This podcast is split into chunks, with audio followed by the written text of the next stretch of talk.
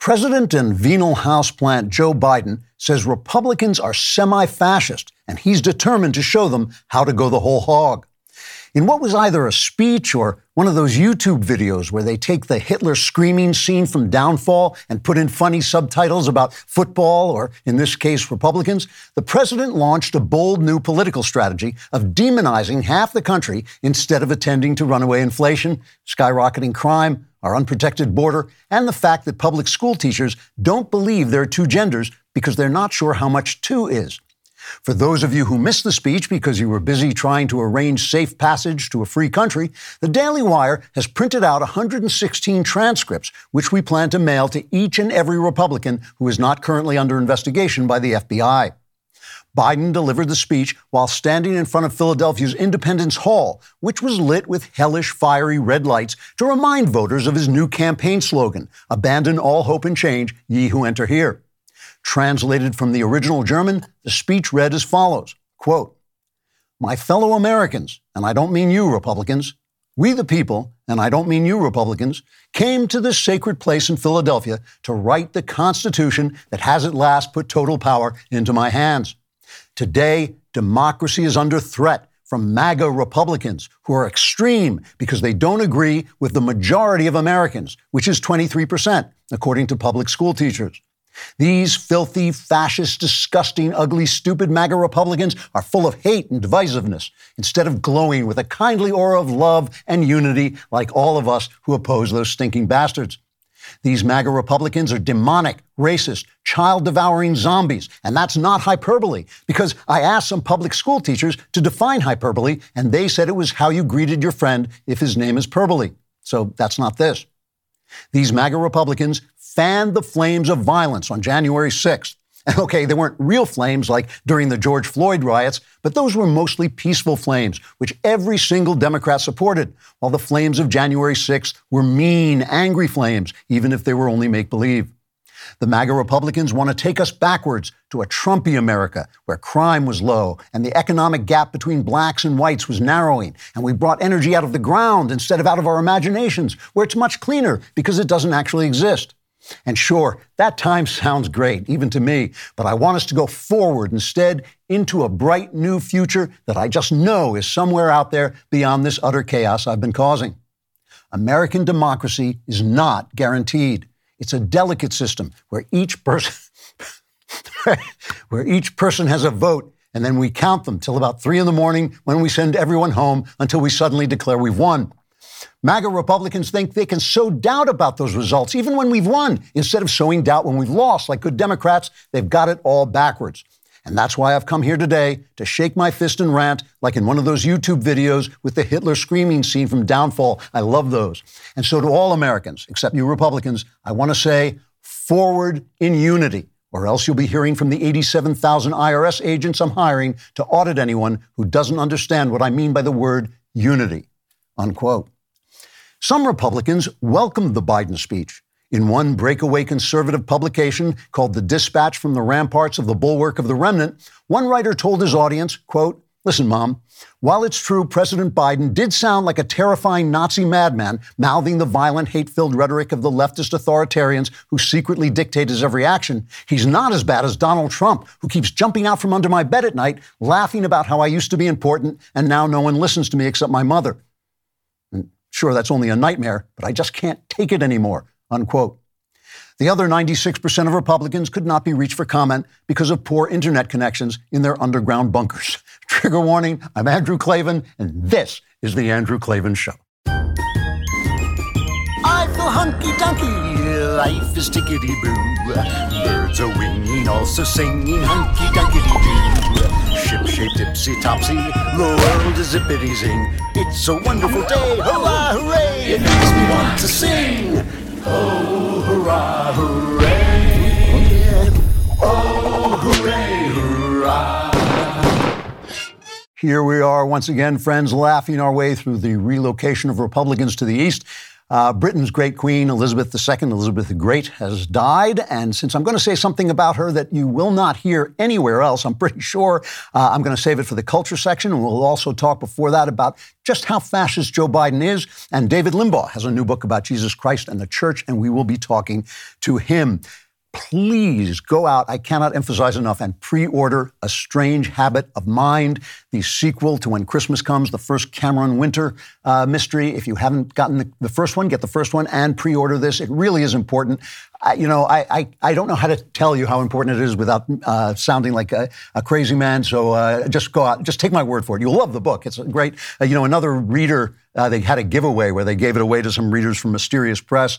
Uh, and another reader wanted an advanced copy, and she tweeted, If you have not pre ordered this book, you are going to miss out. I can't believe I'm saying this. It's even better than Cameron Winter's first book, When Christmas Comes.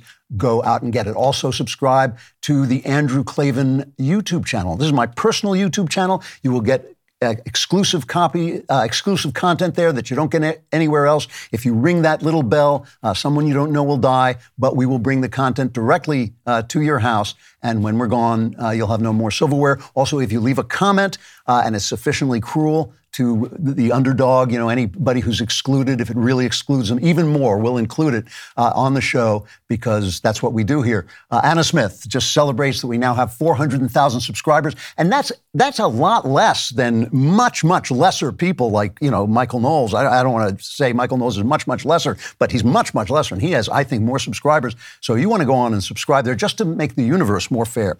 All right. Oh, and one more thing. If, uh, if you're in New York, Tuesday, September 27th, Tuesday, September 27th, I will be joining Eric Metaxas uh, for a conversation. He has a program there called Socrates in the City. Go to socratesinthecity.com. Uh, at the events page, you can register.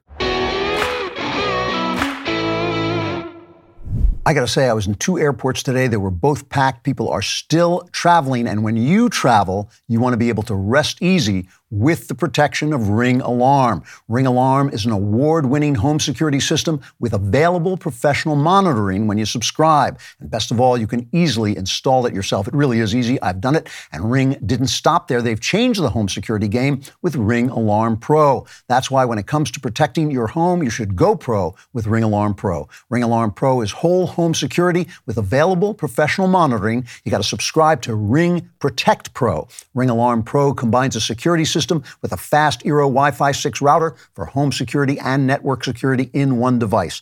This summer and this fall, because it's getting to be fall now, whether you're still traveling or not, you'll know everything at home is protected and connected with Ring Alarm Pro. And with a Ring Protect Pro subscription, which is an amazing deal, you can get professional monitoring for the ultimate peace of mind.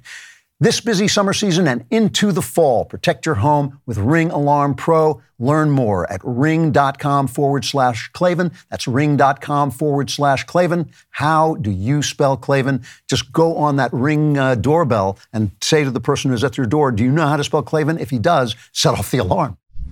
So, in every phase of a nation's life, just like in a person's life, there are elements that are specific to that nation and that person, and elements that are universal, right? Everyone goes through childhood and puberty and maturity and midlife, and those phases, phases have certain characteristics that just about everybody experiences, but not everyone goes through your childhood and your uh, puberty and maturity and midlife. It's specific to you, and the same thing is true of nations. They have inevitable life phases that have universal characteristics, but are also specific to that nation. It's the wonderful thing about the Old Testament, by the way. A lot of people don't talk about this, but as an experience, experience, the Old Testament describes something that is specific to the Jewish people, but as history, it's universal. Every nation uh, that is a great nation, that becomes a great nation, goes through certain um, you know, phases. It, they see themselves as part of uh, coming out of creation from the very start of the world, and then they form into a people. They migrate to a new land, conquer a new land. Uh, they go from freedom to monarchy to empire, and then to decline and to fall. And it's really the story of every nation that succeeds, a, a typical cycle of life, birth, and death, just like in the life of a person. So our nation right now is obviously going through some kind of a, a crisis. There are specific aspects to that crisis: the internet, the rise of China, the leftist take takeover of our institutions. Those are things that don't always happen, but there are also aspects that are really general and universal to crises like this. Uh, the rise of extremist views, gender confusion always happens in crisis uh, points like this. Uh, it also passes when the crisis p- passes. Um, uh, government stagnation and corruption and mediocrity and political violence. These are all things that happen uh, to nations in crisis. So that raises the question: if this is, if there's something universal about this, how should we as individuals behave during this crisis, knowing that it has to happen? It has these things are inevitable. It has to happen in order for the country to move on through this crisis into something new. So you know, I was thinking about this, and I was thinking back to a period in my own life which was not a midlife crisis. It was just a midlife event. You know, that something happened where one day, it literally was one morning, I woke up and suddenly my life was meaningless. Like all the things had gone, all the meaning had gone out of the things that I loved. You know, before, when I went to bed, I was in a life I loved, I was doing work I loved with people I loved. And then suddenly I woke up and my life just seemed absurd. Why was I spending my time writing stories about people who didn't exist, uh, making up stories about people who didn't exist? What does it all mean, you know?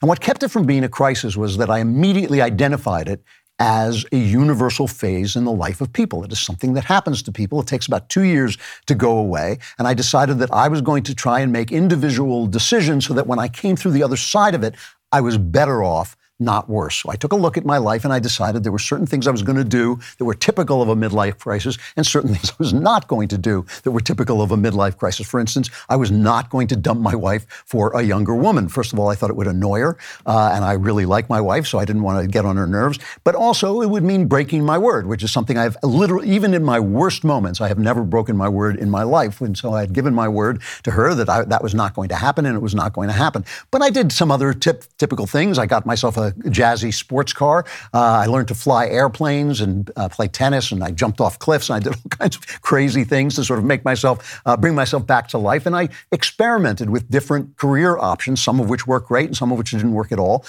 And after a while, this time, this period just passed because that's in the nature of human life. As you travel through time, you know, it's a phase of life that happens to people as they travel through time. I came out of it and I was better off. I had matured into a new uh, phase of life with more meaning than I uh, even had before and more dedication to certain parts of my work. And I had shed certain things that I didn't need anymore. And it was a good way of growing. So now we're in this difficult phase, similar. And it's up to us whether it's a personal crisis or not. The country is in crisis, but are we in a personal crisis? This is the, you know, I would say it's the post World War II uh, era. The World War II order is gone.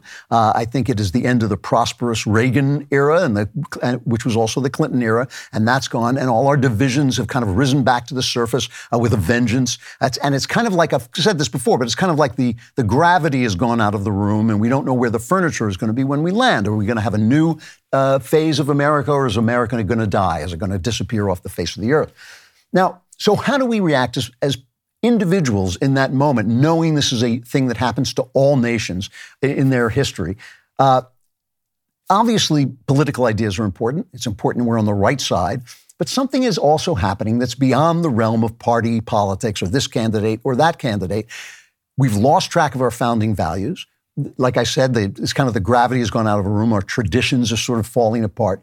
And it's going to take more than an election and more than a great leader to make America great again. It's going to take people and a culture uh, that can recognize such a leader uh, against the forces that will inevitably try to tear him down. And we have to be able to be the people who that person can lead, right? It doesn't matter. You know, you can't just say, oh, this guy's going to save us or that guy's going to save us. It doesn't work that way. We essentially have to save ourselves. So the question is, while we're passing through this phase, how do we build such a culture? How do we become such a people? So let's go back to the Bible. I was saying that the history of the Jews in the Old Testament is universal. In the New Testament, uh, Jesus reiterates that cycle in his own life, in a single life. Uh, the Old Testament history uh, echoes through Jesus' life. He, his baptism is described with language that is only used. The only other time the language of his baptism is used is in Genesis at the creation. Uh, when he escapes into Egypt, obviously that echoes the Hebrews uh, journeying into Egypt and his relationship to David, the great king, culminates in his entering Jerusalem and being hailed as a king. And even his death and resurrection kind of reiterate the destruction and rebuilding of the Jewish temple, as he himself says. In other words, Jesus is in one person, one eternal person, contains the history that brought him uh, into the world. So, from that relationship of a God man to history, the early Christians learned something about history. They learned uh, something about history and about themselves. They learned that the nations, as it says in Isaiah or Isaiah, uh, the nations are a drop in the bucket. they come and go. Our nation will come and go. It's going to fall. Everything built by mortal man fall comes and disappears. But you are eternal. Your individual soul is eternal. Leaders come and go. They fail you. They inspire you, but they also fail you. The Psalms tell us you cannot put your faith in uh, in princes, in mortal men who cannot save you. Only God can save you. And this is why the Christian writers didn't care very much about the history of their time. They didn't care whether somebody was a slave or free. They said, doesn't matter, just be a good slave, be a good master, whatever you are, just be a Christian master, a Christian slave. They didn't join a rebellion against Roman authority. People get angry at them for this. Uh, in the great uh, history, the decline and fall of the Roman Empire. Edward Gibbons wrote that uh, part of the fall of the empire was Christians' fault because they didn't participate in Roman society. And a lot of times they didn't. They opted out because they were on a different journey. They were not on the same journey as the nation. They were on the journey with the nation when the nation was going in the right direction. When the nation went off in bad ways, they just kept going forward. Their journey, the Christian journey, was toward the truth by way of the truth. And that road remains the same no matter what point of history you're in. It's like you're in a ship, the ship is on the ocean, the North Star is that way. Sometimes the ship goes that way. You got to keep following that North Star, even if it means falling into the water. Because in some national phases, when you tell the truth, when you speak the truth, you win the Nobel Prize or you get a lucrative book deal. In other times, you're knocked off Twitter or you're audited or you're thrown in jail or you're thrown to the lions or you're nailed to the cross. Different phases of history react differently to the truth but in the faith that the nations come and go while you are forever, right? You pay the price in faith and you keep moving toward the north, north star. You keep moving toward the truth and speaking the truth and acting with love and compassion no matter what is going on around you. You know, during Obama's run for a second term, Rush Limbaugh, the great, uh, said something to the effect that America can survive a second Obama term but, term, but it may not survive a people who would give Obama a second term. And I think the same thing is true now. I think we can bring a better country out of times like this. I think the country can actually have a, a new great phase, a new great American century but we can't do it if we don't become a people who are better than these times, right? If we just sink into these times and we tell ourselves, oh, they're being evil, we have to be evil. The bad guys are being bad, we have to be bad. We have to, you know, yeah, I'll put I'll put the truth first, but first I got to make sure I'm making a lot of money. First I got to make sure uh, I'm winning this campaign or whatever. Uh, you know, we know this is a time when truth is punished. We know you get kicked off Twitter, you get called what? You get called racist, sexist, whatever. Uh, some of our guys I know are being harassed because they tell the truth about transgenderism. We try to tell, tell the truth about that here as well. Uh, the Christian answer is the time may not belong to us, but all time belongs to us. We are the eternal things. The country is passing. We are the eternal things. We're not guaranteed victory in the political fight, but if we act as though our spirits uh, were, were in eternity, our victory is is more likely, and we will win, the victory overall. A better nation, a better nation can only arise out of better people. We have to be those people. Do right, fear nothing. This too will pass. You know, a lot of conservative talkers, they like to panic you about things and tell you you've got to get some kind of supply for your home. You don't need, there doesn't have to be a crisis for you to need a supply of food. There only has to be a weather event, or you have to maybe live in California, so that's kind of a crisis, or, or you know, any interruption in the food supply chain, which we had when during the COVID lockdowns. That's why I'm excited about a deal I made with My Patriot Supply you save $250 on their Ready Hour three month emergency food kit when you go to preparewithklavan.com. This Ready Hour food kit from My Patriot Supply is specially packaged to stay fresh for up to 25 years, and it gives you over 2,000 calories a day. These kits are in stock and ship fast with free shipping. It doesn't have to be a major global event. Any kind of emergency could make you thankful that you have real preparedness with ready hour foods from My Patriot Supply. Go to preparewithklavan.com and save $250 on the emergency food kit you're going to need. Prepare with Klavan.com. And you're saying, well, now I'm panicked, but I don't know how to spell Klavan. It's K L A. That's what I was going to tell you.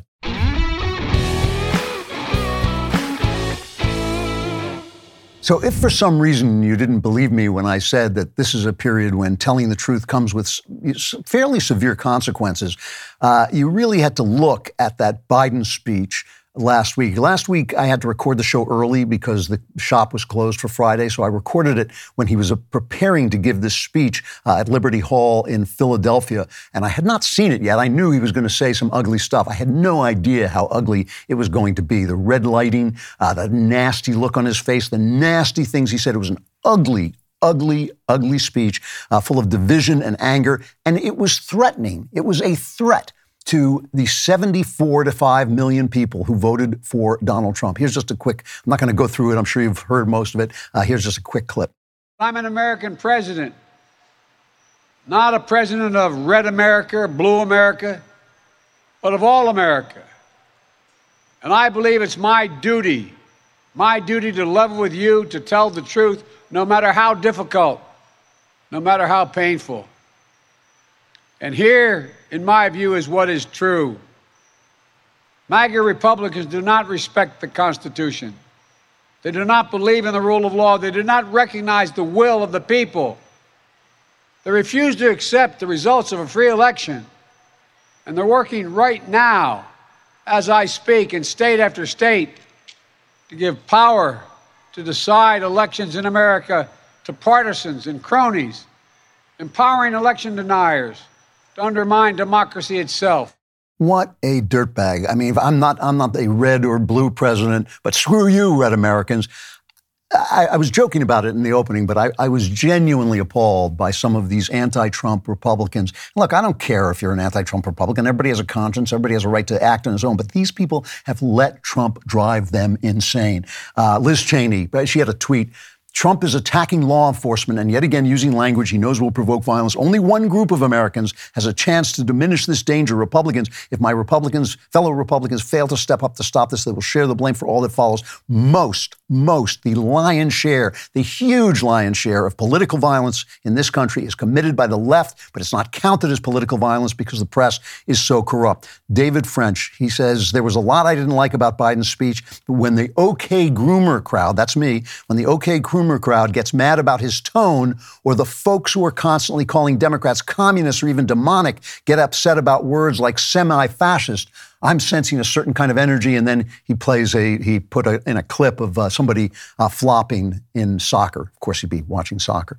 But, but look, this is the President of the United States. This is a powerful man, you know, a commentator calling sexually dysphoric teachers who are trying to teach eight year olds about homosexuality, and he calls them groomers you know, that's, that may be tough, but it's fair when a president demonizes seven. You know, this is what he said. He said that MAGA Republicans, that's people who vote for Trump, that's 96% of Republicans, don't recognize the will of the people. They refuse to accept the results of a free election. And they're working right now, as I speak, in state after state to give power to decide elections in America to partisans and cronies. That's a lie. That's a lie. All they did was dial back the loosening of the rules, and, and that was some of which were unconstitutional according to the states they were in, they dialed back those things that happened because of the lockdown and, and COVID. So what he's basically doing is sowing doubt about any upcoming election and blaming it on the Republicans. That's an ugly, stupid, wicked thing to do. And just you know, to make sure we understand the hypocrisy of it, this is from Power Tie. It's a uh, montage of reactions of Democrats to Donald Trump's election. And this is from pundits to the head of the party, namely Hillary Clinton. He says that Trump is not a legitimate president elect. The illegitimate presidency of Donald Trump. Uh, I don't see this president elect as a legitimate president. What James Clapper is saying is that Donald Trump is illegitimate. He is an illegitimate president of the United States. Because he's had this nagging sense that he is perceived as an illegitimate president. Donald Trump is an illegitimate president. He's an illegitimate president. He's an illegitimate president. He's an illegitimate president. He's an illegitimate president. When you have a potentially illegitimate president, it looks like an illegitimate president. Who suggests Donald Trump is an illegitimate president? The implication is that Donald Trump is not a legitimate president of the United States. So at least we're not undermining the you know legitimacy of elections. But you know, so you ask yourself, you listen to this speech, and it's a threatening speech. When you demonize people, if people are demons, you can do anything you want to them. When you demonize half the electorate, right? You have to ask yourself, is this serious? Well, I think I think Joe Biden himself said it best. Not a joke. Not a joke. I'm not joking. Not a joke. Not a joke. No, I'm not joking. No, I'm not joking. Not a joke. Not a joke. You know, this is, I mean, you're talking, when David French compares him to pundits, this is a guy who just is pouring billions of dollars into the IRS obviously they're going to be auditing middle class people because they're not auditing rich people. Who are they going to check? Remember, Dan Henninger was writing about this in the Wall Street Journal uh, that the Internal Revenue Service was unleashed during Barack Obama's first term on small Tea Party groups uh, who were trying to get you know tax exemptions for free speech, and the IRS investigated them. Lois Lerner became a household name, uh, and re- you remember Barack Obama said that's awful. If that happened, heads will roll Absolutely nothing happened. He came on and said, not a smidgen, not a smidgen of uh, corruption in the IRS. You know, that was that silenced the Tea Party. It effectively took the Tea Party out of the game by using the most powerful uh, organization, agency in the country to come after them and slow walk their exemptions. So now, you know, the, the you have the DOJ. You have the DOJ uh, they were appealing the ruling of the federal judge, Aileen Cannon, ruled that Trump can have a special master to look at the papers, to check the papers that were taken by an army of FBI agents who stormed his home in Mar-a-Lago with guns, searched his uh, children's rooms, his child's room, searched his wife's room, took out these uh, these documents and now is leaking to the press saying, well, this is in them and that is in them when we, you know, we have no idea what's in them. And the judge said, well, look, you know, with everything so tense and the country so divided, let's have a, a, a uh, an objective person come in and make sure none of Trump's rights are being violated, right? So the DOJ is appealing that decision, which is part of their right. But the New York Times, a former newspaper, is like deeply problematic. This is their headline Experts question judge's intervention in Trump inquiry. And then they go and cast aspersions on the judge. You know, it's really interesting the way they write these things. Uh, they write them the first like five paragraphs. Say, is a Trump appointee and she's this. And some people say she hasn't got enough experience. And, you know, and by the way, she's a woman and you know what they're like. They don't quite say that, but they almost say it. Then when she get down to like paragraph 16 on the jump page, you start to see things like everybody admires her, respects her, her grades were great, you know, that kind of thing. So this is not, you know, all they're saying is that an objective person should look at this. But no, the DOJ is saying, we can do this. You can trust this. Now, can we trust the DOJ? In the newspaper of record, the New York Post, uh, Miranda Devine, who was on the show, uh, she has a story about a- FBI agent Timothy Thibault, uh, who has just retired amid an investigation by the Office of Special Counsel into his anti-Trump social media posts. And you remember Tony Bobulinski? He was on Tucker Carlson's show. He was Hunter Biden's business partner. 11 days before the last election, he went to the FBI and told them about his inside knowledge of uh, Joe Biden's involvement in his son's business deals with China. He had revealed that Joe Biden was the big guy who was supposed to get 10% cut of uh, Hunter Biden's influence peddling. Uh, he gave the FBI contents of three cell phones containing encrypted messages. All of that stuff, all of that stuff disappeared. And according to Senator Chuck Grassley's whistleblowers, uh, allegedly ordered the matter closed without providing a valid reason, as required by FBI guidelines. And it's alleged that FBI officials, including Thibault, uh, subsequently attempted to improperly mark the matter in FBI systems so that it could not be opened in the future. He locked it up to prevent other agents, uh, more honest agents, from getting in there. Now he's kind of retired and they're investigating him. But, you know, this is something, how much do we trust the DOJ? This is the organization we're supposed to trust. We're also, and we're the bad guys if we question them and if we wonder about the fairness of elections. You know, I'm not convinced the election was stolen the way Trump said it was, but it was rigged. There's no question that it was rigged. The silencing of the Hunter Biden story uh, and all the reforms that the Republicans have done are perfectly legitimate. Uh, and, you know, if you've got an, a politicized IRS and a politicized Justice Department, remember, it's, what is it? It was last October, okay? It was last October, it was about a year ago. Merrick Garland, corrupt DOJ Mer- uh, Attorney General Mer- Merrick Garland, I really think they should just, for Democrats, they should just now call it that, corrupt Attorney General.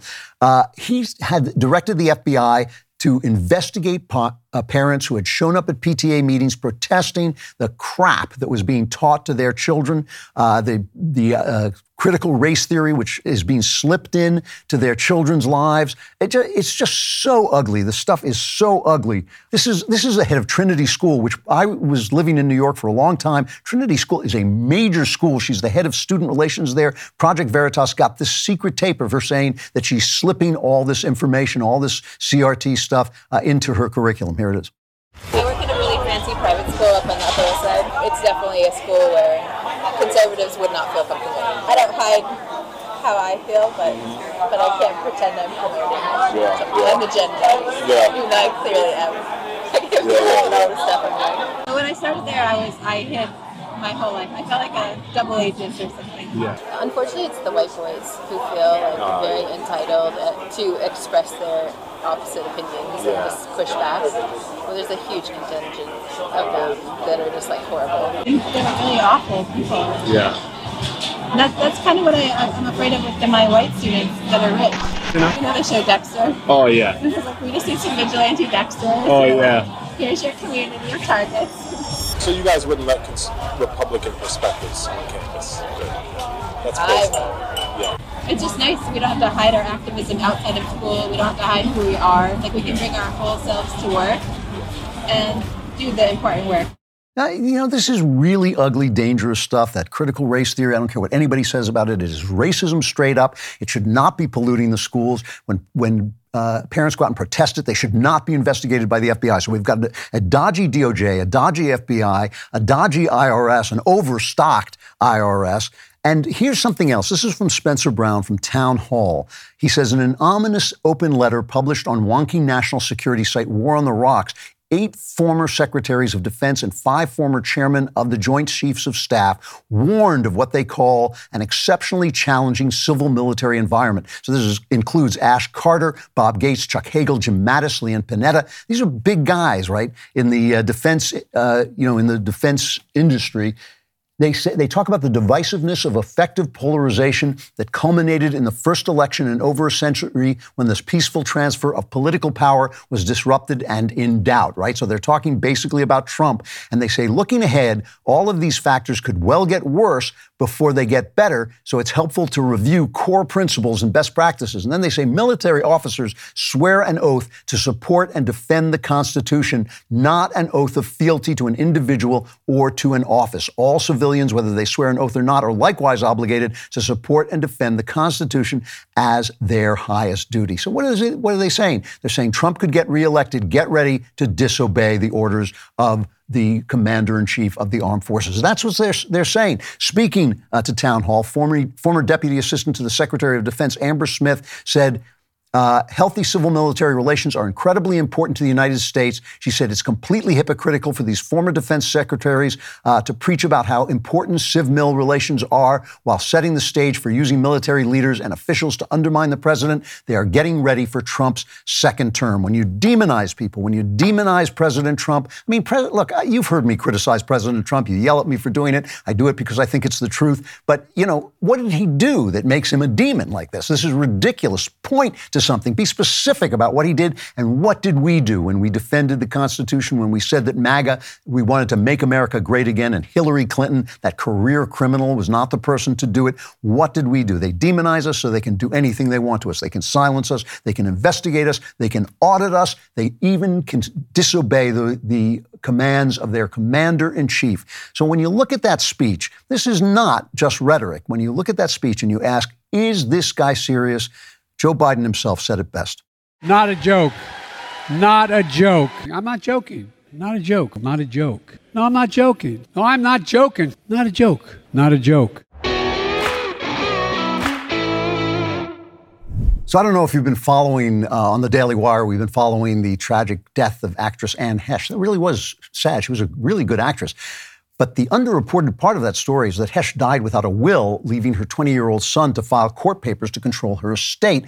Don't let this happen to you. I worry about it myself because I don't want my kids to get my money. Uh, take five minutes to set up your will with Epic Will today. A complete will package with Epic Will provides you with so much more than just protection of your assets. They bundle your last will, living will, healthcare power of attorney, HIPAA release, and durable financial power of attorney in one easy package to make sure that your entire legacy, everything you leave behind, is protected. And they make it incredibly easy and affordable. It only costs 119 bucks for a single person to create a will. And when you use promo code KLAVAN, you'll save 10%. Your life is constantly changing. Your kids are going off to college. They're getting married and talking about grandchildren. You have to be constantly looking ahead. I think about this all the time because I could go like that any minute. You know how old I am. Go to epicwill.com and use promo code Klavan to save 10% on Epic Will's complete will package. That's epicwill.com, promo code Klavan. But before you kick off, you got to know how to spell Klavan. It's.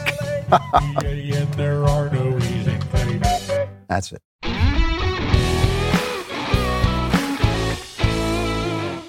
So we're talking about going through this this crisis phase when people are so divided, and you get extremists like that, extreme uh, politics like Joe Biden's speech, uh, and also the con, you know condoning political violence like the Democrats did in the uh, summer of the George Floyd riots, and like some people did on January 6th. I mean, I, I thought that was also a disgusting event, but I thought it was much less uh, problematical than the George Floyd riots because the George Floyd riots were based entirely uh, on a lie and were incredibly violent and much more uh, fatal. Uh, and every Democrat supported them. No Democrat spoke out against them, where many Republicans spoke out against January 6th, including on this show, including me.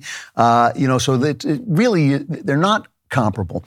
But and the question is always, it's, it's scary. Is this crisis the end? Is this the end of America? Or is it a phase into which we'll build a better America? I'm actually pretty hopeful. And one reason is, is I think a turning point in this phase was the lockdown um, during COVID, during the Chinese flu, the lockdown, because it showed that these people are mediocrities. We're being led by mediocrities. And I think a lot of people are starting to get this. And I think that is also being revealed in the leadership uh, of the through the green movement, this green stuff. Uh, you know, it's a good thing we have uh, the federalism because we get to watch California and see how bad things are under leftist government. Uh, you know, right now we have banks uh, testing companies for how, before they give them money uh, to see how their policies will affect the weather in 100 years. And you know what the answer is? They don't know. They have no idea. They have zero idea. Uh, and they say, oh, yes, we know exactly. They don't know. And if they knew, they couldn't do anything about it. So all of this stuff is fake, but they're putting it all into place in California. And I love the fact they want everybody to buy an electric car. They've banned uh, gas guzzling cars uh, in the up. I, I, can't remember when it is. It's like 2035 or something.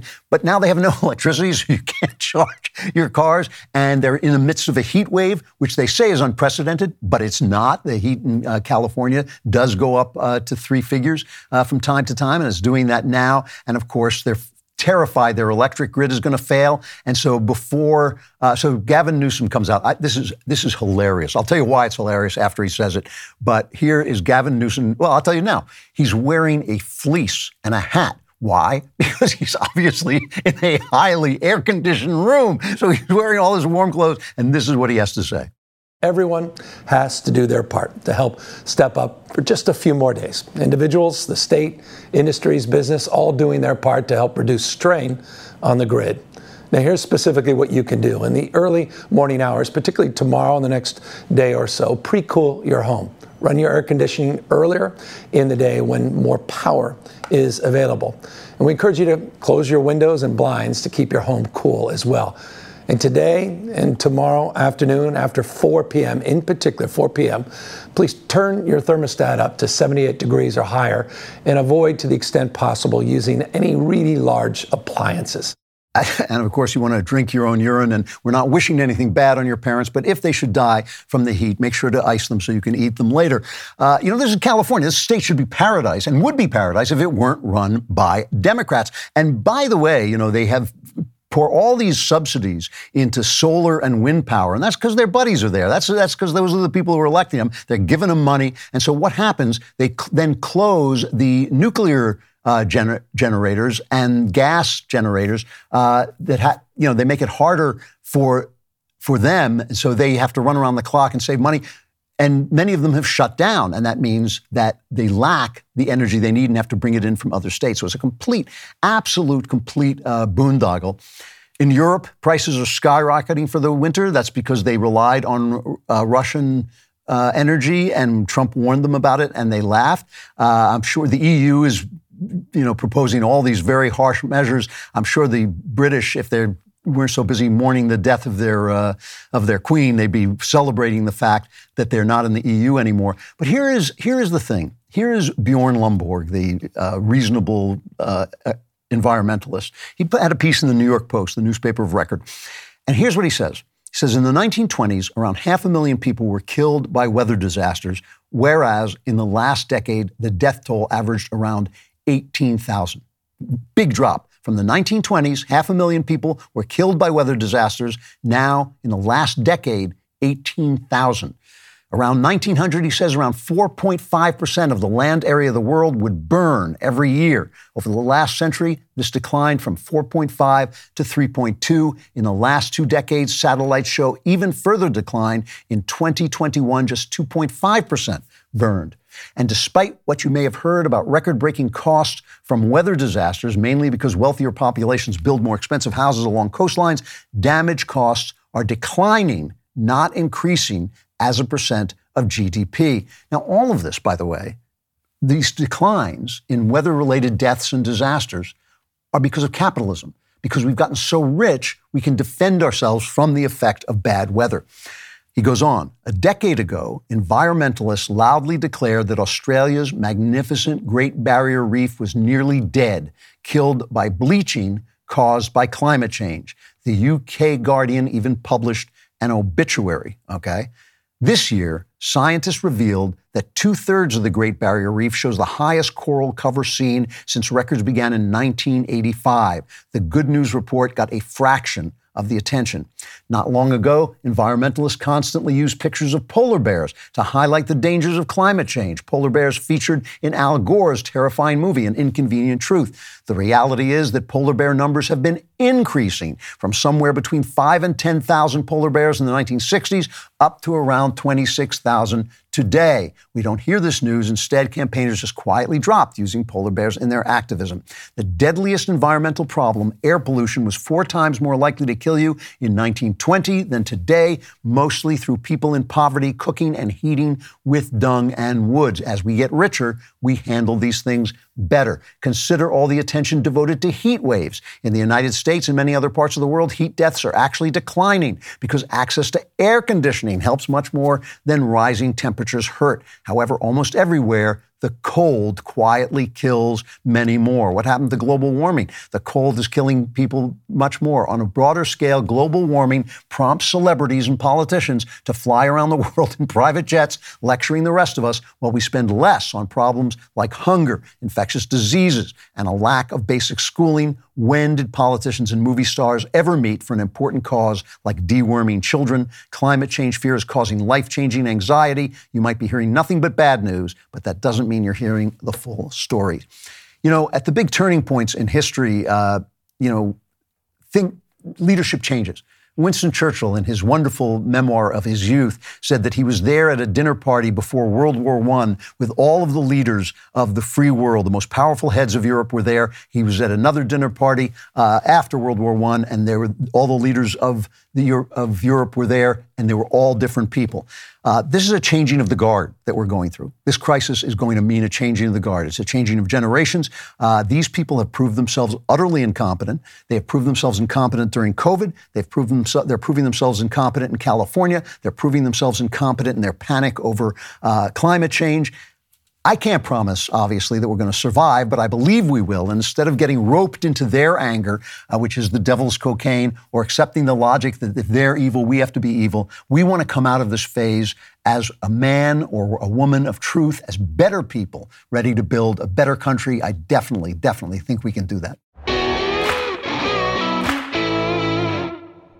You know, I mentioned earlier that I bought a beautiful uh, sports car at one point in my life, and you may have a great sports car, but you may be wondering, how come I still can't get dates? One, it's not running, and two, you haven't gone to rockauto.com to get the parts you need. Because when you say rockauto.com, you'll have a date so fast you may not even have a chance to fix your car first by going to rockauto.com and getting all the car parts you need at great prices right off your computer. The reason that turns women on is, first of all, it's the voice, rockauto.com. Just listen to the way that sounds. You know the women just come flocking for that, but also it makes your car run and shows them that you're smart enough not to pretend that your car can drive down to a shop where they're going to, you know, sell you something you don't need. You can choose right off that easy to use catalog in your computer what parts you need, and you can get them at reliably low prices that are the same whether you're a DIYer or a professional. So go to rockauto.com for all the parts you need at affordable prices and an easy catalog. It's rockauto.com and put Klavan when you, they have a little box that says, Where did you hear about us?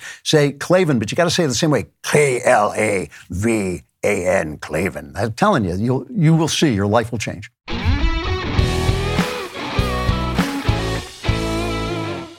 All right, the queen of my, my former home and my second favorite nation has died uh, after a 70 year reign. Long live the king, King Charles III.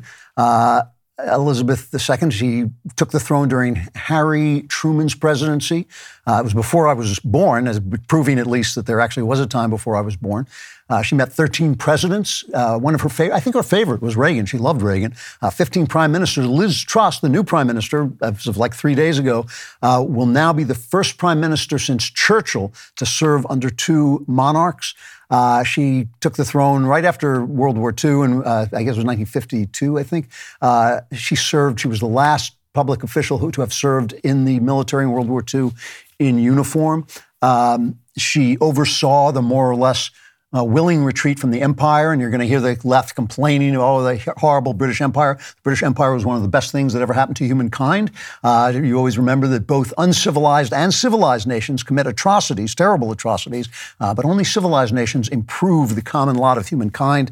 Uh, empire is a way of spreading the best ideas, the good ideas. Uh, it's a brute way. I hope we find a better way than empire, but they spread the ideas that led to our Constitution uh, and she oversaw their more or less peaceful withdrawal from that. I always hate when people, when somebody important dies, and they show pictures of her in her last days uh, all the time. Let's go back. Here's a, a little clip of her and her celebrating her 21st birthday. About, I guess that would be about four years, I think, before she became queen. She's Princess Elizabeth here. I can make my solemn act of dedication with the whole empire listening. I should like to make that dedication now. It is very simple. I declare before you all that my whole life, whether it be long or short, shall be devoted to your service and to the service of our great imperial family to which we all belong. And you're dedicated to your service, and we'll get back to that concept of service. That's the word you're going to hear over and over and over again about her. It's a very important uh, word. You're going to have, listen, you're going to hear a lot of historical stuff. You're not going to have to get that here. I'm going to say something a little different. a lot of people have been eulogizing her, of course, and the King Charles III made his speech uh, just a couple of minutes ago, his first speech. The best speech I've heard so far uh, was from Boris Johnson, uh, the last prime minister uh, who spoke in Parliament for about eight minutes. Uh, here's a little bit of that. Think what we asked of her in that moment. Not just to be the living embodiment in, in her DNA of the history and continuity and unity of this country but to be the figurehead of our entire system, the keystone in the vast arch of the British state, a role that only she could fulfill because, in the brilliant and durable bargain of the constitutional monarchy, only she could be trusted to be above any party political or commercial interest and to incarnate impartially the very concept and essence of the nation. So that's the concept I'm going to be talking about. She was the incarnated. She was the incarnation of the of the concept of Britain. I remember this. I lived in um, in Britain in London uh, for most of the '90s, and I remember being very touched and moved by her Christmas address every year when she would come on and talk about uh, the year and the things that had happened, and had the strange effect of stopping the world for a few minutes. Uh, and you could look at it, the world for a minute without the politics. All of that faded away, and she was just the incarnation of Britain uh, speaking. She stood for Britain.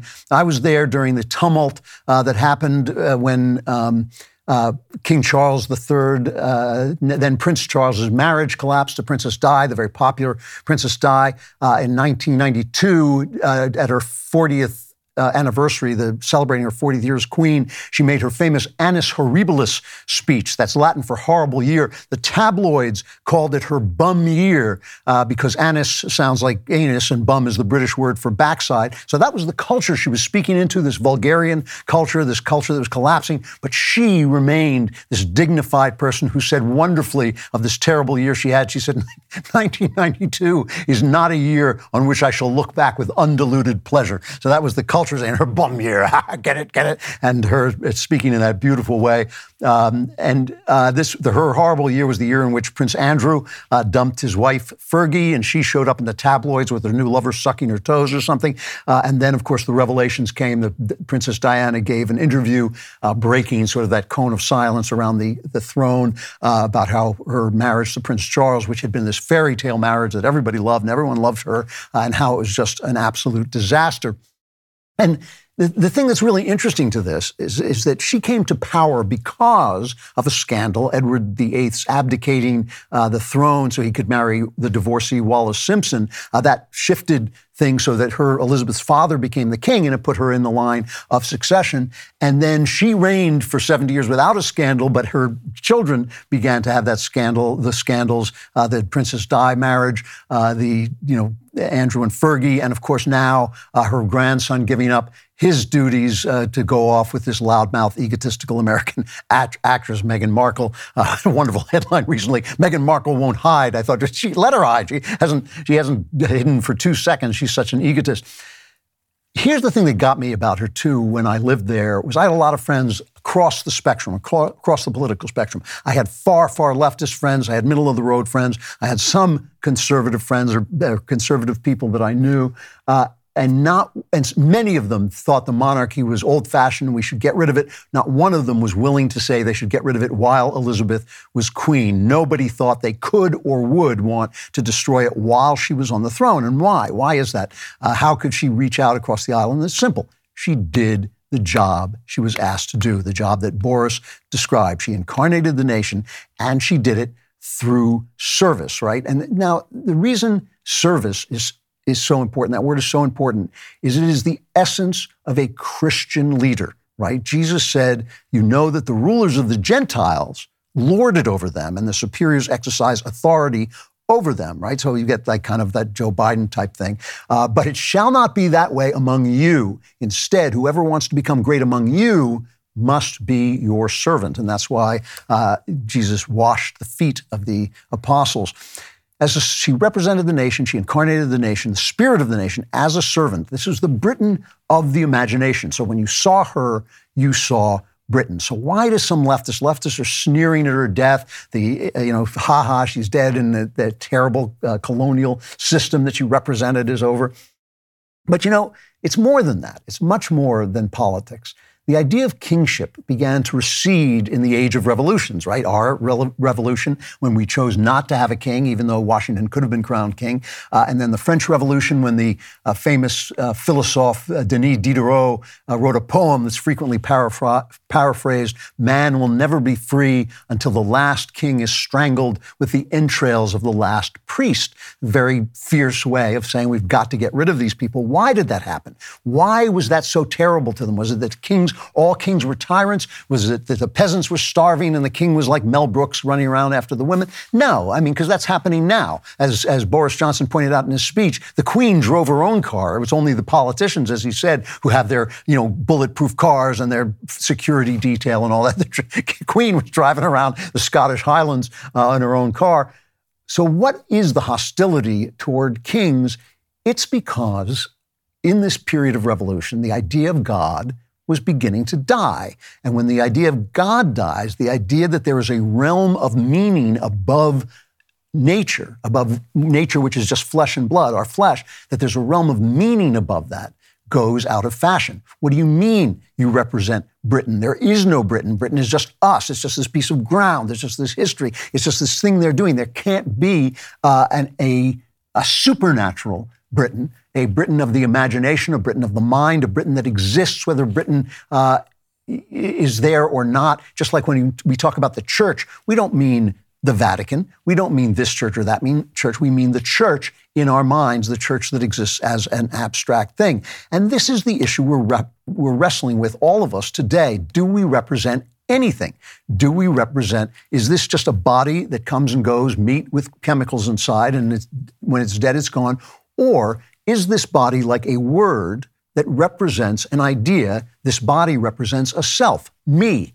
You know, your body represents a self, you. If that's not true, if that's not true, you start to ask yourself, well, you know, I have a body of a man, but what's manhood that it should be represented by me? Do I have a responsibility to be manly? If you're a woman, do you have a responsibility to be womanly, to be feminine? Uh, or are you free to be whatever you want to be? Just because you were born that way, why can't you cut up your body and make it look different and have a, a different sex and tell everybody you're a different sex? What is your responsibility to the way you were born? Why should the Queen, just because she was born in that bloodline, represent England? You heard Boris Johnson say it. She represented it in her DNA. And it, this can be a complicated question. Not all the answers are easy. I, I was born a Jew, and many Jews uh, write to me and say, you know, you did an irresponsible thing by accepting Christ. You should have explored your own religion. I, I did explore it. That's not fair, but but still, you know, they feel that the very fact that I was born a Jew means that I'm responsible to upholding my Jewishness. And it's a really complicated question. Uh, if you read my memoir, I wrestled with that very question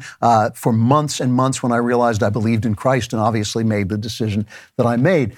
But then there is yourself. There's the fact that you represent yourself. The Queen represents England, but you represent yourself. And you know, it's only when you give up that representation that you think you can do whatever you want, right? There's a, a moral world if, if, you represent yourself, then shouldn't you be living into that self you represent? Obviously, that self you represent isn't your body because your body comes and goes. Uh, it is it is something else. It is something you sense yourself to be. You know you should be, but you aren't. So you ask yourself, well, if there's no supernatural morality, if there's no meaning to my actions, if when I give a beggar bread, that means exactly the same thing as if I torture a child to death, there's no supernatural world in which one is, uh, and when I say supernatural, I mean above nature, the meaning of nature. There's no supernatural meaning in which one thing is bad and one thing is good, then I can just rewrite morality to do, be whatever I think it is, whatever serves me uh, in the moment. We don't, you know, if, if we represent a spirit,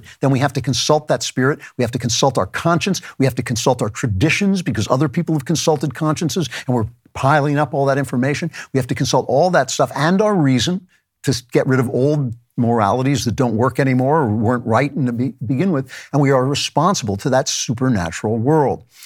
But with the death of God, with the death of God, Western culture decided that no one could represent anything, and what you wanted personally became all, right? You couldn't represent a country or an idea, marriage. Your marriage didn't represent Christ in the church. None of that was going to work anymore. It was just about what you want. So the Edward VIII, when he ran off with, uh, with Wallis and said, I cannot continue without the help and support of the woman I love, was basically saying, My responsibility to the crown doesn't matter. I don't represent England. I am just myself. When Meghan Markle says, Oh, I can't do this, this is too hard, and she runs back to America and her mansion to weep about how badly she's being treated, she is saying the same thing. In between this, in between this, for 70 years, the Queen defied that modern idea simply by showing that she could do it, that she could, in fact, represent Britain, an idea of Britain, and make that idea come to life uh, in people's minds. People in England dreamed about the Queen.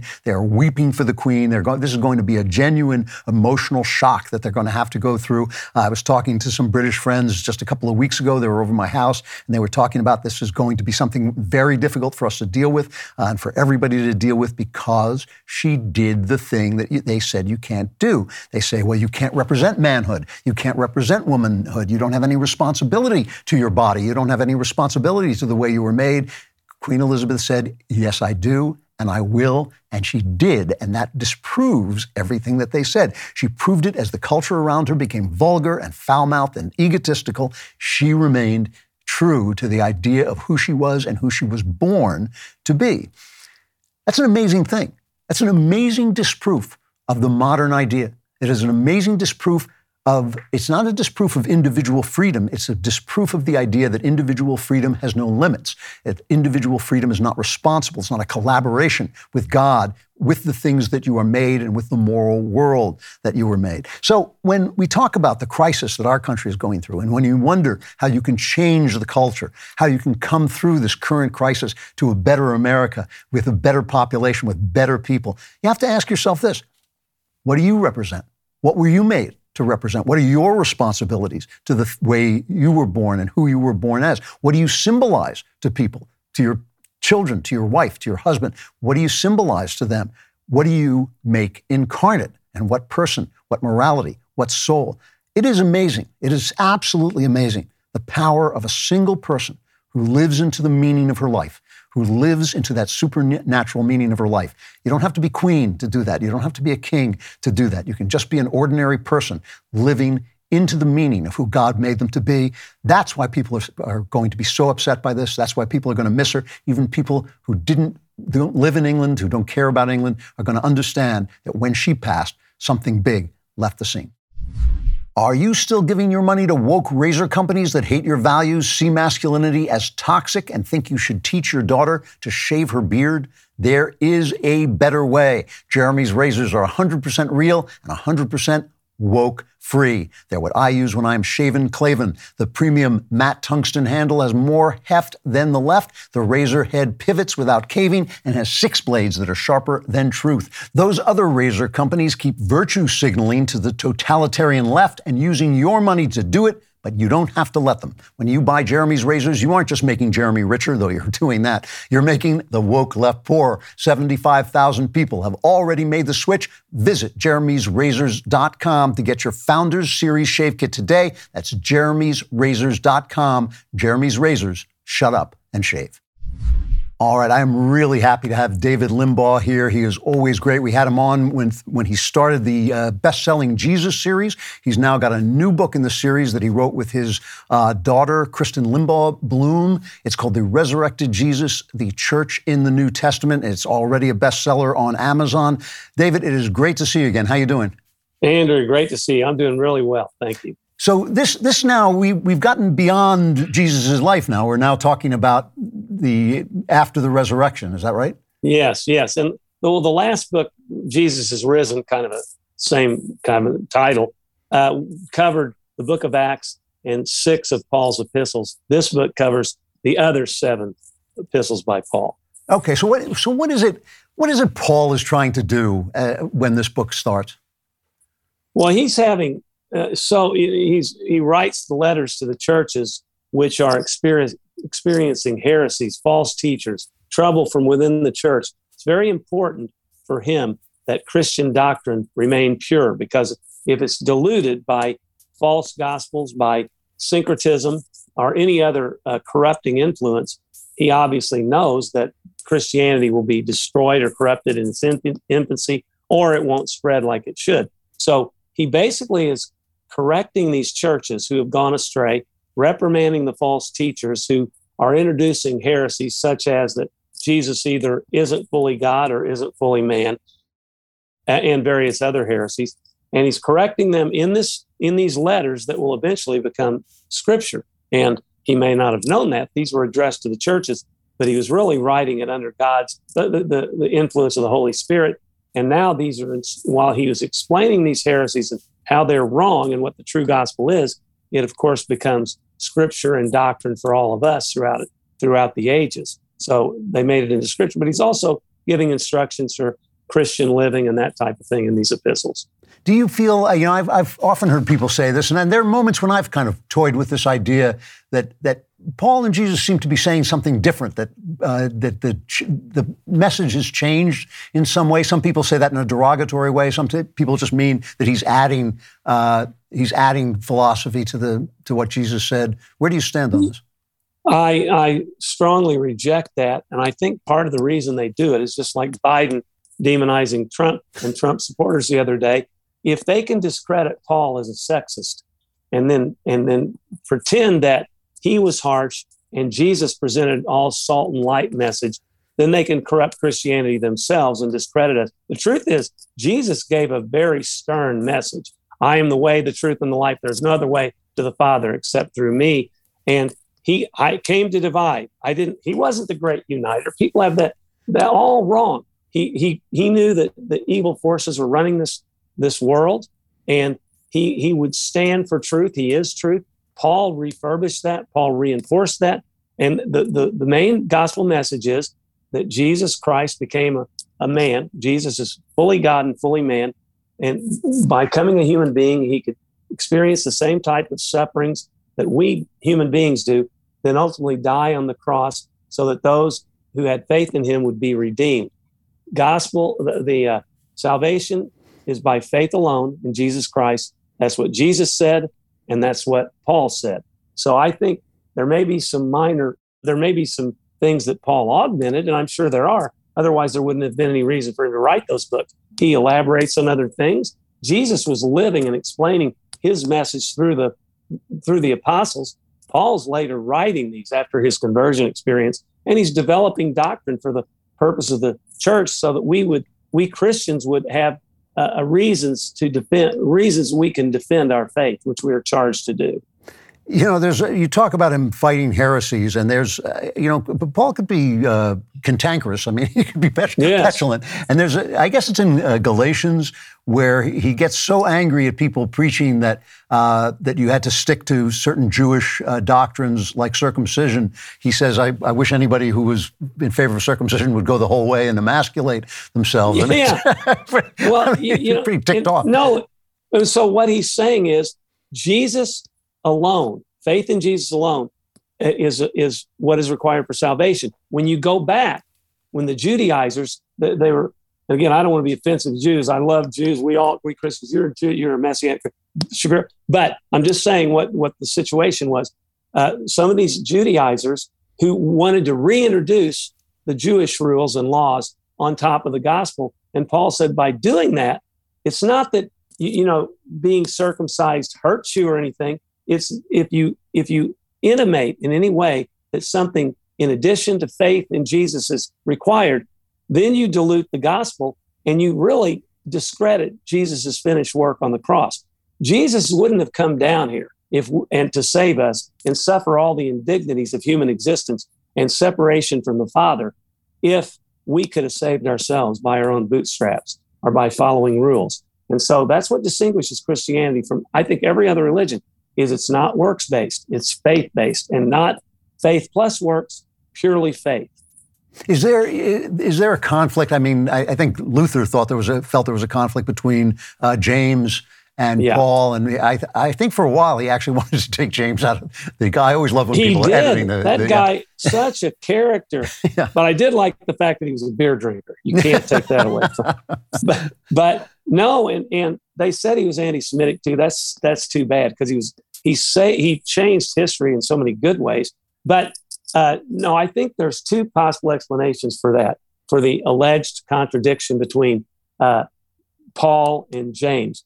And and what I one is that when James uses the term justification, um, he's not he's using it in a different sense. He's using it in the sense of sanctification because from what I've read from scholars, you know, justification is being declared legally righteous. Sanctification is after you're saved, the Holy Spirit is indwelling you, working within you, enabling you to become, to overcome sin on a daily basis. You don't become sin free by virtue of your salvation. You become declared legally righteous. And so that when you die, you have salvation because God doesn't look upon your sins, He looks upon the veil of Christ. And so you're, you're saved. But in the meantime, after you're saved, it's a daily walk where you're, you're trying to experience spiritual growth by the exercise the spiritual dip, disciplines and that type of thing. The scholars I've read in explaining this say that w- what James was talking about was actually sanctification. And there's a synonym, I don't know what the Greek word is, for justification, two different uses. He was talking about sanctification. The other explanation is we all know in Christian doctrine that once you're saved, you the you have the fruit of the spirit. You should exhibit fruit of the spirit. That is, you should show that you're more Christ-like by virtue of the Holy Spirit living within you. And so, if James said, "Show me faith, faith without works, and I'll show you whatever he said is dead. Faith without works is dead." Well, what he's really saying is, if you don't exhibit any fruit of the Spirit, if you don't exhibit more Christ-like behavior, you probably weren't saved in the first place. Yeah, yeah. I mean, So, if you, yeah, yeah. because I mean, if you That's believe in if you believe in gravity, you don't walk off uh, the top of a building. If you believe in Jesus, you don't uh, act in certain ways. It makes perfect Yes. sense.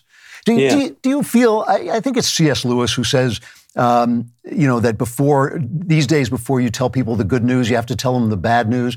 Do you feel that uh, that in other words, we're sinful? Do you feel that in the in the current moment that that's the message? That people are missing, that people are missing the fact that there's something wrong with them, or do they already know that and they just don't want to hear about it? Well, that's an interesting question that I ponder, uh, especially when you look at today's left, uh, who are promoting outright evil, objectively evil things, celebrating the murder of babies, fentanyl across the board, unbelievable stuff. And I attribute it to spiritual warfare. And in the book of Ephesians, which we cover in this book, uh, Paul talks about the the the uh, spiritual forces and put on the full armor of God. We're not talking about ghosts and goblins. We're talking about actual spiritual forces behind the material uh, for uh, beings in this world who are pulling the strings. And I have no other explanation for the level uh, and degree of evil than spiritual warfare and spiritual blindness, spiritual darkness on the part of people who are attacking the church from within and from without, and who are doing these things in the culture, celebrating a gender confusion, which is a, an abomination to God's created order. And you guys at the Daily Wire have been, you know, champions of that theme and fought that that culture of blasphemy. And and so I, I think there's there's no question that uh, Jesus was was trying to himself say, "I am the truth.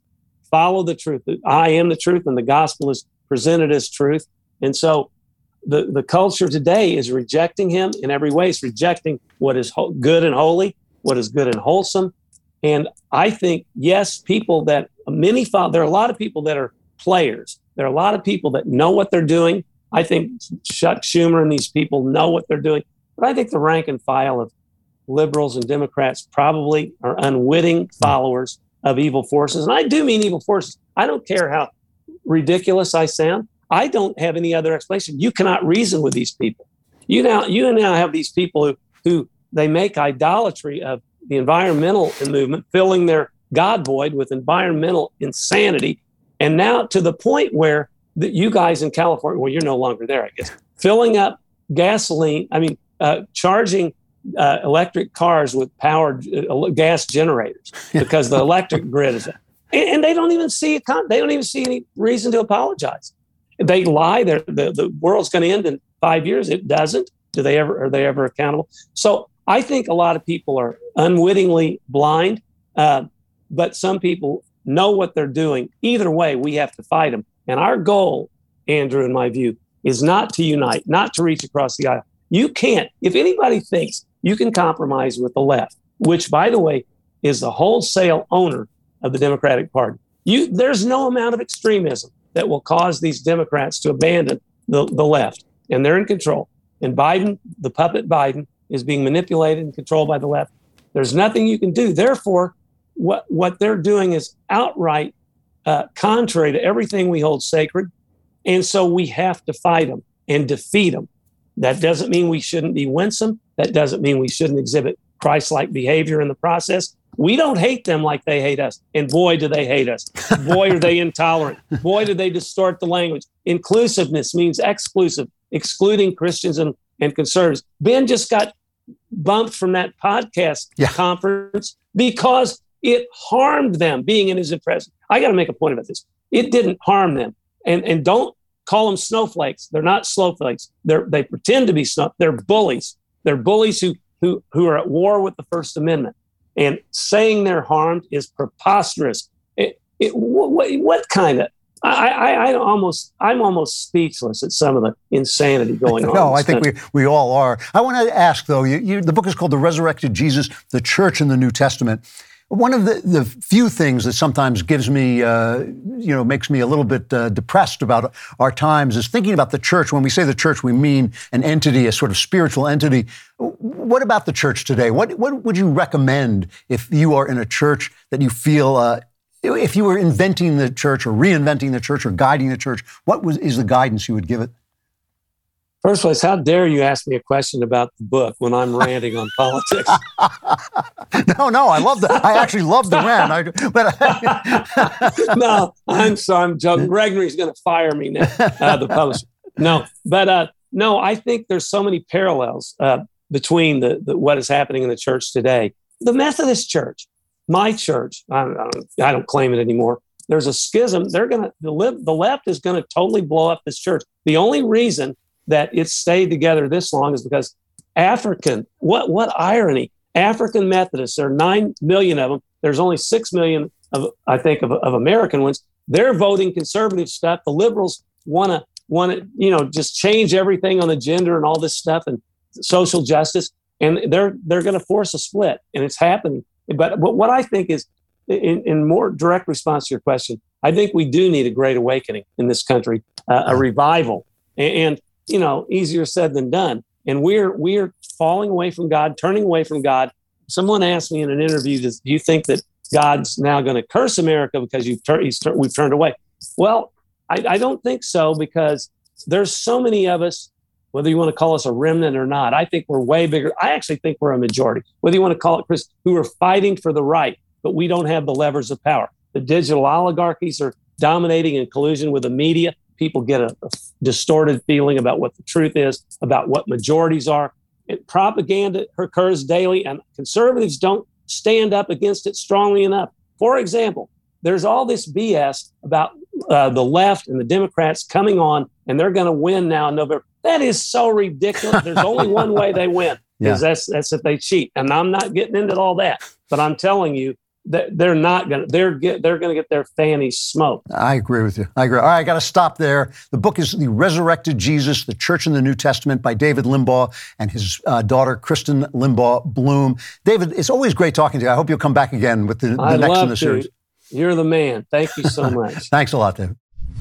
All right, those growls, the footsteps, the stomping footsteps, those orc like snarls you hear, that is the armies of the Klavanless Week uh, coming to get you, uh, devour you, probably carry you off, enslave you. It's going to be ugly. Uh, so that is a good opportunity for me to remind you please go on Amazon and pre order A Strange Habit of Mind, the second book in the Cameron Winter Mystery Series. In return, if you do this, if you pre order this, which will help uh, the publisher understand that we are there, that we will buy books, uh, and he, they will order more, and we have a chance of getting on a list, the bestseller list, and that will make this a series. Then the book will be a series. If you will do that, I won't. I won't ask you to do it for free.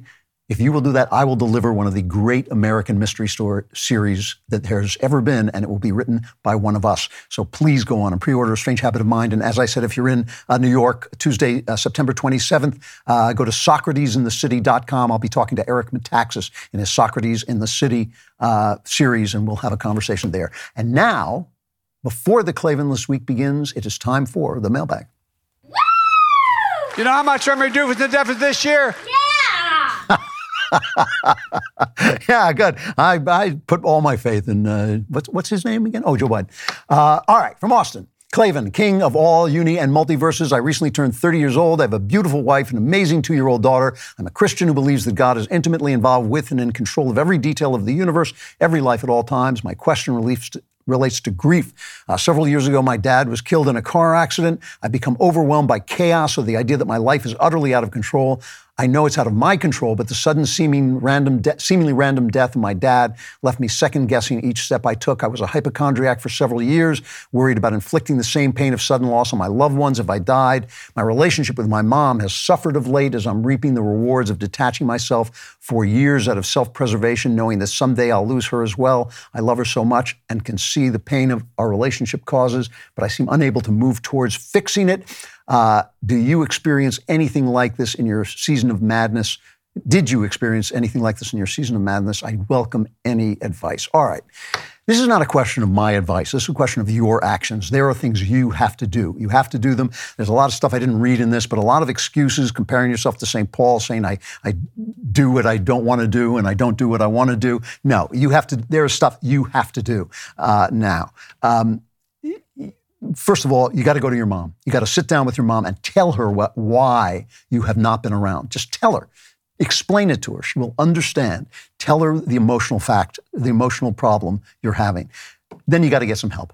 Uh, you know, you got to get some talk therapy help. Don't go to a psychiatrist. Go to a psychologist or a psychotherapist uh, who will talk to you. Because uh, this is not this is a curable thing. This is something that you can get past. And yes, in my season of madness, I had a, a terrible bout with hypochondria. It was absolutely paralyzingly painful. I talked it through. It went away. Uh, you get a good, like I said, good psychoanalyst, not a not a psychoanalyst, a good psychotherapist uh, who will talk to you, and you can get through this and digest this and process. You got to process your father's death and get through it. I will also tell you all one other story, uh, not very long ago. You know, because I've reached that age where you start to think about the end. And uh, I was sitting in a car. I was being driven in a car. The car made a left turn, and there was a car that was stopped in front of us.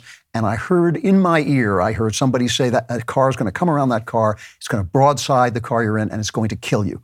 And sure enough, as we made the turn, a car came speeding around this other car, straight at the car I was in, straight up to, to it. It looked to me like it was a foot away. It looked to me like there was no chance of it turning away. It turned away. It missed the car. I was so shocked by it that I couldn't even tell my wife about it until the next morning. And I said to her, I think God was telling me, you will live until I say so. And I thought, that's all you get. That is all you get. This is true of you. It was true of your father. You will live until it's time for you to die. Go get some help. Go talk to your mom first thing and tell her why you have ignored her. Because that's the thing that if, if she dies before you solve that, you are not going to be a happy camper and there's no fixing that. So go fix that tomorrow. Do it right away. Don't sit around and ask for advice. Don't make excuses. Go do it. Go talk to her. Tell her why you're not seeing her and what is happening in your head, and then go get that fixed. All right, from Stella, I guess, to your hot Gandalf. Uh, in your last show, you mentioned that Jane Austen uh, is the only woman in the list of 10 greatest novelists. I take no issue with this statement. That is, after all, a truth universally acknowledged, or should be, if people actually knew how to appreciate good books. However, I'd love to know who else is on your list of great novels. First of all, let me just say that by great novelists, I don't mean a writer who has written a great novel, which is a tremendous feat, and many, many women have written, written great novels. When I talk about a great novelist, what I'm saying is somebody whose vision uh, is so uh, shattering and uh, transformative that novel after novel after novel that he writes or she writes, or in, in Jane Austen's case, she writes, uh, is um, is important. It matters. Not that every novel is great, but every novel matters, and you want to read more and more of those novels. So, novelists who are like that, and this is not a complete list, and it's probably uh, English laden because I read English and I love English novels best. But Tolstoy would be one. Russian novels, Dostoevsky would certainly be another. Charles Dickens would, of course, be one. Uh, Jane Austen, of course. Uh, uh Trollope uh, conservatives who like Dickens should read Trollope. If they if they don't, he is a really wonderful novel. Henry James was a novelist like that. Zola, I think, is a novelist like that. Maybe Marquez, Gabriel uh, Garcia Marquez. I think of, of, Americans, I would probably say Steinbeck and Saul Bellow. Uh, and and there, there are others, but there are not many. You know, there's not a hundred of them like that. There's not that many, and Jane Austen is the only woman that I can think of, even though, as I say, uh, you know, uh, Jane Eyre is a wonderful book written by a woman, Middlemarch, a wonderful book written by a woman, but not in that category of novelists whose visions uh, were just so important that, uh, that novel after novel matters. Uh, from John, if somehow you became president of the U.S., and that would be a true disaster, by, the way. I mean, if it weren't if it weren't for my wife, I would be living in a dumpster. You know, I'm I'm like I, like artists are like uh, special needs kids. Somebody has to take care of them. But if you became president of the U.S. and you had to give your fellow da- Daily Wire hosts, Ben, Candace, Michael, Matt, and Jeremy as well, positions in your administration, what positions would you give them and why? Uh, also, I am an all access member and enjoy listening to your podcast. The points you make are like a telepathic air freshener. They make you think about them, the more sense, the more you think about them, the more sense they make. Um, well, thank you. Um, so, Candace, uh, definitely press secretary. I just saw Candace. She looks beautiful after giving birth uh, to her baby. She looks wonderful, but she would be able to rip the press to pieces. I mean, that's why she would be my press secretary. We're like, go get, you know, take her off the leash. Like, go get him, Candace, go, kill. You know, so that, would be, that would be great. Uh, Knowles, uh, I think, would be my chief of staff. Uh, because he could bring that kind of Machiavellian Italian slip a stiletto into people who are trying to come in to see you. Um, who else? Uh, Ben, uh, you know, I think Ben, I would make the attorney general. I think he would be great because he'd be incorruptible, uh, but he'd be relentless. I mean, the only worry I'd have is he would try to indict me. But uh, aside from that, I think he would make an excellent attorney general. Uh, Jeremy, I think I would appoint uh, a cardinal in the Catholic Church in the 17th century. Uh, first, because of his deep love of Catholicism.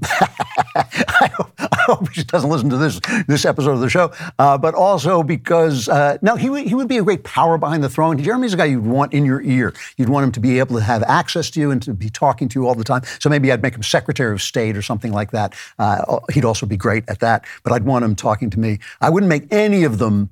Um, vice president because they would kill me in my sleep. Matt Walsh, uh, I would make a secretary of tormenting sexually dysphoric people. That would just be his entire job. entire job would just be, are you sexually dysphoric? And then he would come to your home and just uh, mentally torment you.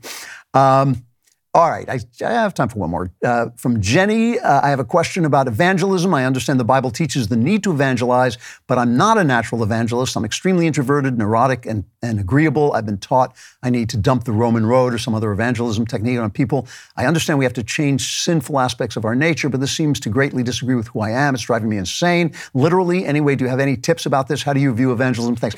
Don't let it drive you insane. God has a purpose for you. It may not be uh, open evangelism. It's not for me me. Uh, you know, I, I, I, I, think it would just irritate people to constantly be telling them, "Oh, have you found Jesus?" You know, it's, it's not the way that changes people live. What I do is I just say what I think is true. If I think something is true and it involves Jesus, I say it. I'm never embarrassed by him. I'm never afraid to say it. But I'm not going into people's faces. Uh, you know, St. Paul talks about this. He says everybody has a different role to play. Everybody has a different job, a different power.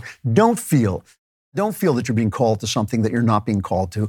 Find out what you are being called to. Put the question to yourself in a positive, in a positive way. What am I being called to do? And then do that. Don't don't torment yourself. God doesn't want you tormenting yourself. That's not the point. Uh, he wants you to have the joy that's in Him to be in you. So if you're f- following the joy, you'll be following the path uh, to Christ. And if you're I'm not saying follow happiness. I'm not saying follow pleasure. I'm saying follow that deep feeling of, yes, this is a good thing. This is good to be alive. I'm glad God made me and I'm making uh, God proud of me. It doesn't have to be evangelism. Find out what you are meant to do and stop worrying about this. Uh, I got to stop there. That means that you are, many of you will now be plunged into the Klavanless Week, which is absolutely a despairing, terrible, fatal, really thing to have happen. However, if you're a subscriber, the show will continue for a little bit. Uh, there is a member block. In that member block, I will be talking about how you should approach uh, a movie career, if that's something that you want, how you can start to uh, evolve that career. I get this letter asked me all the time. I've been talking about how you can evolve a literary career in the members block. This is about the movie specifically. So all you got to do is click the link in the description and join us for the member block. And if you're not a member, subscribe.